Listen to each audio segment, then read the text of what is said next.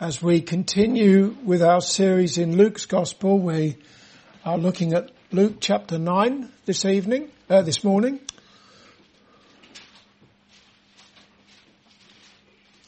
Luke chapter 9.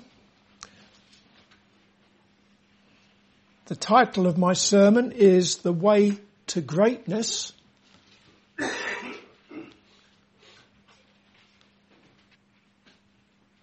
The way to greatness, Luke chapter 9, I'll read from verse 46. Then there arose a reasoning among them, which of them should be greatest. And Jesus, perceiving the thought of their heart, took a child and set him by him and said unto them, Whosoever shall receive this child in my name receiveth me. And whosoever shall receive me receiveth him that sent me. For he that is least among you all, the same shall be great.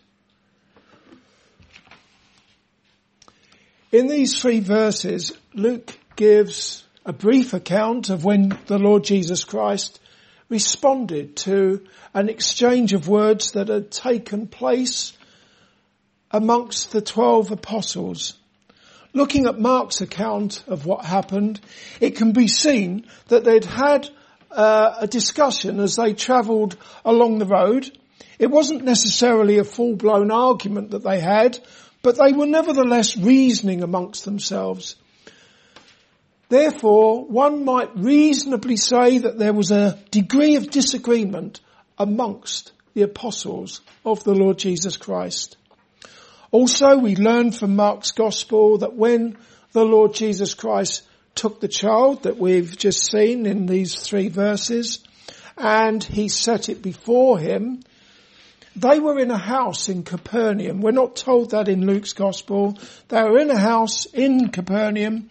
It may well have been Peter's house since it can be seen in Luke chapter 4 that Peter had a house there in Capernaum and that Jesus had previously healed Peter's mother-in-law of a great fever in that house. However, it's not given whose house it was, but many of the commentators disregard, disregard any likelihood of it belonging to Jesus. Most likely, I would think, because even though every beast of the forest is his, and he owns the cattle upon a thousand hills, and his is the greatness, the glory, the power, the victory, the majesty for all that is in heaven and on earth is his. His is the kingdom. For all that, when the Son of God stepped down from his heavenly glory into this dark world of sin, he made himself of no reputation taking the form of a servant and he declared, Jesus declared, foxes have their holes, birds of the air have their nests, but the son of man have not where to lay his head. First of all, we can consider the dispute amongst the apostles. We're told in verse 46 that there arose a reasoning among them which, of them should be greatest. We get a bit more information in Matthew chapter 18 and verse 1 where it can be seen that they were reasoning about which of them should be greatest in the kingdom of heaven. So we get that, in, that extra information, the kingdom of heaven. It sounds as if the apostles were having heavenly thoughts, doesn't it? Which one should be greatest in the kingdom of heaven? Heavenly thoughts. But that's not necessarily the case. In fact, thoughts about which one of them, which of them would be of higher rank in an earthly kingdom, despite calling it the kingdom of heaven, are much more likely when you consider that according to Acts chapter 1 and verse 6, after the resurrection of Jesus. So bear in mind what we're looking at today. Jesus hadn't yet laid down his life at the cross, but what I'm going to read to you from Acts chapter 1 and verse 6 was after the crucifixion of Jesus, after he'd risen from the dead, after he'd ascended to heavenly glory. And they asked of him, saying, Lord, wilt thou, sorry, this is before he attended heavenly glory. They asked of him saying, Lord, wilt thou at this time restore again the kingdom to Israel? They asked Jesus this after he had risen from the dead. Wilt thou at this time restore again the kingdom to Israel?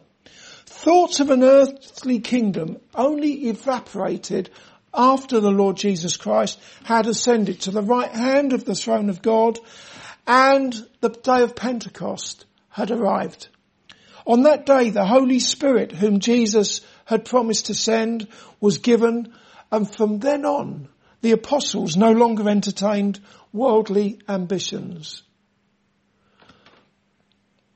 But when you read, when you carefully read the Gospels, you realize that a lot was hidden from them. There was a time for everything. And the time had not yet arrived for them to have the understanding that we have as we read our Bibles. We're in a greatly privileged position having completed Bibles where we read of the, the, the, the life of the Lord Jesus Christ, His crucifixion. The, they, they could not understand that Jesus would be crucified. You remember me saying the other week, Peter remonstrating with Jesus. Peter rebuking the Lord Jesus Christ and saying, this will never happen to you when Jesus spoke about his crucifixion. We have all of this in our Bibles. We have the resurrection of Jesus. We have his ascension and we have details of Jesus when he shall come again in judgment. And when he shall usher in new heavens and a new earth wherein dwelleth righteousness. And that's what I'm really looking forward to. But for those apostles, as I say, their earthly thoughts, their earthly ambitions really only evaporated after, uh, at the day of Pentecost when the Holy Spirit was given. Coming back to our passage in Luke, John Gill, the, the Bible commentator said, they expected the kingdom of the Messiah would be a temporal one, a worldly one.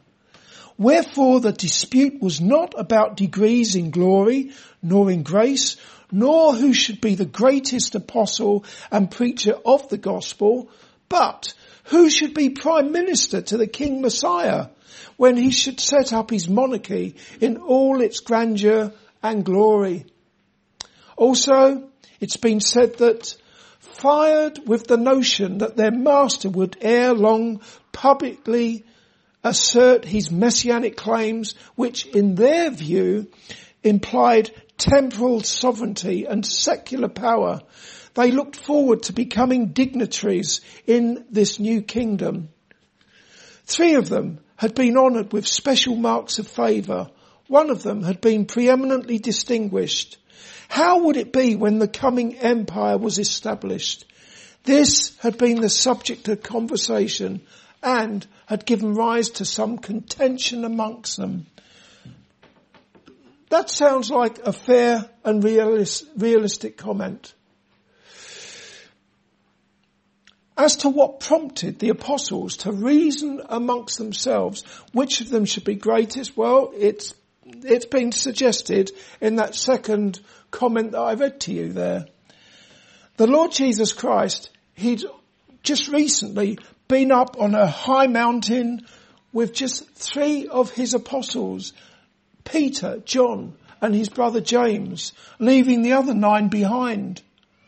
Whilst the privileged few were on that mountain, they beheld something of the glory of the Son of God when his face shone like the sun and his clothes were as white as light. Also, there was that time when Jesus went into the house of Jairus, the synagogue ruler, whose 12 year old daughter had died. When Jesus entered the house, the same privileged three apostles entered with him, but not the others. In verse 47, we're told that Jesus perceived the thoughts of their hearts. Time and again we get a reminder that Jesus is able to discern the thoughts and the intents of our hearts, whether we give voice to those thoughts or not. Jesus, who is the Word, He is the Word of God who became flesh. He uncovers and brings to light the secret thoughts that are hidden away in our hearts, hidden away from others in the deepest recesses of our hearts. And he does that. He uncovers those secret thoughts by his written word and by the faithful preaching of his word, which is truth. As it is written in Hebrews chapter 4 and verse 12, for the word of God is quick and powerful. The word of God is quick. In other words, it's alive. The word of God is alive. It abides forever. It is powerful, sharper than any two-edged sword, piercing even to the dividing asunder of soul and spirit and of the joints and marrow and is a discerner of the thoughts and intents of the heart. I don't know if that's, if you understand any of that, but this is certainly my experience reading the Word of God and it just exposes everything. It exposes or it, it reveals the holiness of God. But it also exposes my sinfulness. Does it do the same to you? Everything is laid bare.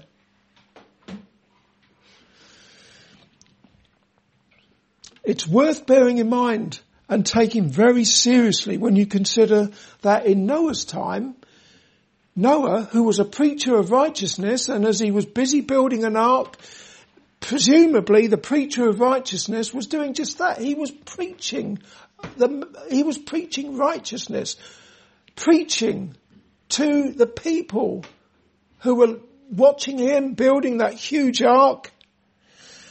Um, and we're told that during Noah's time, every imagination of the thoughts of his heart, that's man's heart, was only evil continually. That always gets me, that verse. Uh, those of you who listen regularly to my preaching, you know that because I'm always mentioning it. Not just the thoughts of men's hearts, but every imagination of the thoughts of men's hearts. I've no reason to suppose that all these years anything has changed concerning the condition of men's hearts, that every imagination of the thoughts of men's hearts, your heart, my heart, is evil, not sometimes, but continually. Nothing's changed. You can't hide anything from God, who is all seeing and all knowing. If you haven't already done so, it's time for you to confess to God your sinful deeds, the inappropriate words that you've spoken, including all those times that you've lied, and the wickedness that is hidden away from others in your heart, and receive the Lord Jesus Christ as your saviour from sin. You must do this with the utmost urgency if you have not already done so. Secondly, we see that the way to greatness is through humility. Let's have a look at verses 47 and 48 again. And Jesus, perceiving the thought of their heart, took a child and set him by him and said unto them, Whosoever shall receive this child in my name receiveth me. And whosoever shall receive me receiveth him that sent me. For he that is least among you all, the same shall be great. The Lord Jesus Christ took a child and had him stand beside him. Furthermore, Mark's gospel tells us that Jesus took that child in his arms. That's a beautiful thought. Imagine it. Jesus taking a child in his arms. How beautiful that is. It's a beautiful thought. But equally beautiful is the thought of you being safe and secure in the hand of Jesus and in the hand of his Father. Safe and secure, double safe and secure in the hand of Jesus and in the hand of God. Not only is that a beautiful thought, it's a reality for all who belong to Jesus, knowing Him as their good shepherd, they being His sheep. What Jesus then said to His apostles is a complete contrast to the logic of this world. He said, He that is least amongst you all, the same shall be great. You wouldn't expect to hear the boss of a company saying such words to his fellow directors. And forgive me for saying this, but if any of you have watched The Apprentice on television, it's most unlikely that you will have heard Mr. Sugar saying to any of those buzzing, budding business tycoons, he that is least amongst you all, the same shall be great. That is not something that he would say. Whether it's reality TV or the real world, the way to greatness in this world is achieved by what? Achieved by self-promotion, self-importance, self-exaltation. Needless to say that a very imaginative and highly exaggerated CV is an absolute must. And yes, I do speak from experience many years ago. I'd look at my CVs and barely recognise that it was about me. And so too is a preparedness to be dishonest, ruthless and corrupt. These are the things that really matter if you want to get on in this world. You think, oh, I'm being so negative as usual. I know it to be the case. Ultimately, what really matters is success and greatness in terms of how much money you've made and how much power you wield. The Lord Jesus Christ turns the values of this world upside down and on their head. Elsewhere, when Jesus was speaking to the proud and self-righteous Pharisees, he said, whosoever shall exalt himself shall be abased which means brought low. And he that shall humble himself shall be exalted. Dear Christian, any self-righteous pride and any self-exalting ambitions that you had before you trusted in Jesus as your saviour and your Lord, they ought to have been st- stripped away.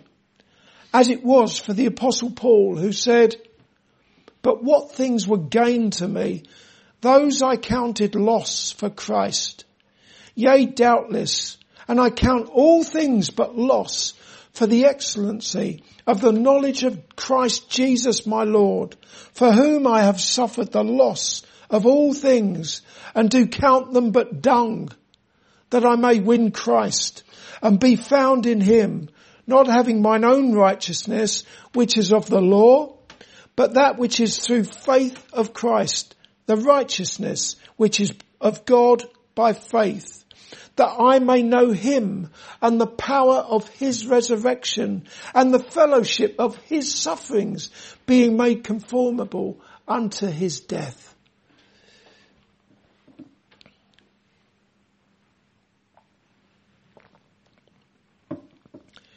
When the Lord Jesus Christ was revealed to Paul and, and in Paul, revealed in him, he was stripped bare of all the layers of his self-righteousness that he'd built up simply from being a sinful human being in this world, but also from being a self-righteous Pharisee. That was all stripped off. And all the privileges that came with him being a Pharisee were gone. No longer did he have favour amongst his peers. He suffered all things for Christ. He was shipwrecked. He was beaten, scourged, left for dead.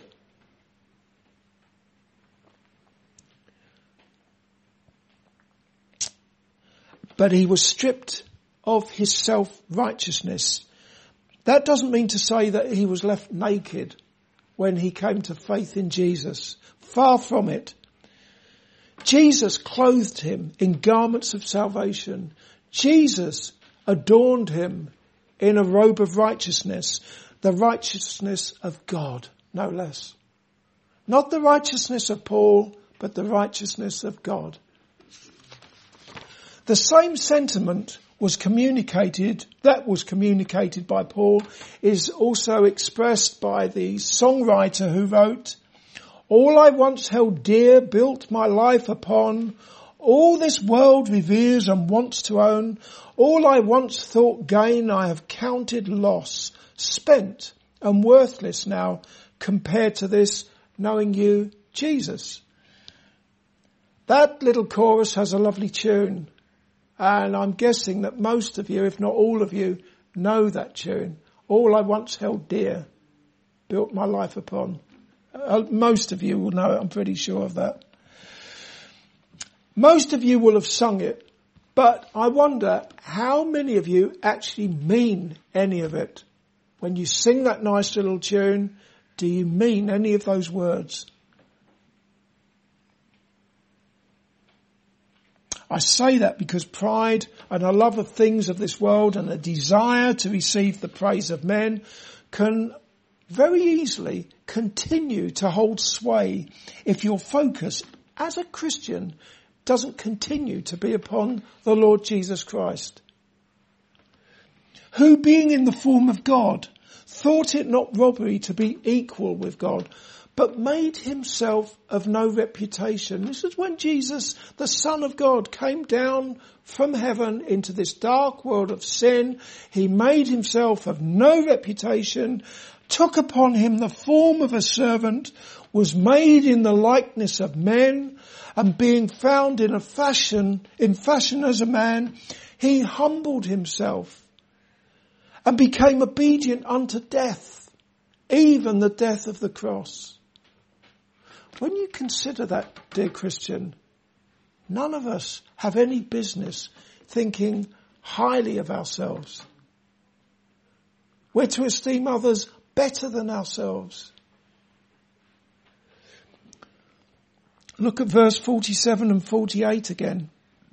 And Jesus, perceiving the thought of their heart, took a child and set him by him and said unto them, Whosoever shall receive this child in my name receiveth me, and whosoever shall receive me receiveth him that sent me. In that house in Capernaum, the Lord Jesus Christ presented a child to his apostles who had been busy arguing amongst themselves about which of them should be the greatest. And Jesus said to them, whosoever shall receive this child in my name receiveth me, and whosoever shall receive me receiveth him that sent me. What can be said about a child? A child has no influence. A child cannot advance a man's career, nor can he enhance a man's prestige. A child cannot give us anything. It's the other way round. A child needs things. A child must have things done for him. And so it is that the person who is great in the kingdom of heaven is someone who needs Christ. Every moment of every day, he is someone who having been saved by his sins, by the grace of God, through faith in the Lord Jesus Christ, recognizes that he is weak and prone to wander that he can do no good apart from the grace of God that saved him. As such, he continually draws on the enabling grace of Christ, who is his strength, He is his justification. He is his sanctification. He is his wisdom. He is his everything. That's you. If you're Christian, Christ is your everything, is he not? And without him, you are nothing and you can do nothing except sin. Also, if a man welcomes the poor, ordinary people, the people who have no influence, no wealth, no power, people who are despised perhaps, the people who need things done for them, then he is welcoming God. Not only was the child who was in the arms of Jesus an emblem of humility, but also children have not yet had their minds poisoned and corrupted by the philosophies of this world. Neither have they become so intoxicated with ambitions of self and, uh, and self-aggrandizement that they dismiss the word of God and they reject the Lord Jesus Christ and his gospel. With that in mind, the person who is great in the kingdom of heaven has a biblical worldview because he hasn't been corrupted by the secular worldview. He examines everything in light of God's infallible word. For example, he doesn't question the six days of creation. Neither does he consider the gospel of the incarnate son of God to be foolishness or a stumbling block. He receives these wonderful truths like a child. And so it is that the way to greatness is to acknowledge that you deserve nothing good from God. As you admit and you confess that you are a hell deserving sinner who has failed to love God as you ought to, and you have failed to love your neighbour as yourself. Receive Jesus as your saviour, believe on his name, trusting in him alone for your acceptance before God, believing that he has lived the sinless life that you have failed so spectacularly to live. And that he has carried your sins in his own body at the cross. And that he rose triumphant over sin, Satan and death on the third day. And that he is highly exalted and seated at the right hand of the majesty on high and that you as one who are trusting in Jesus, your, your soul has been lifted out of the pit, and you have been raised up and set upon the Lord Jesus Christ, who is your everything. Amen.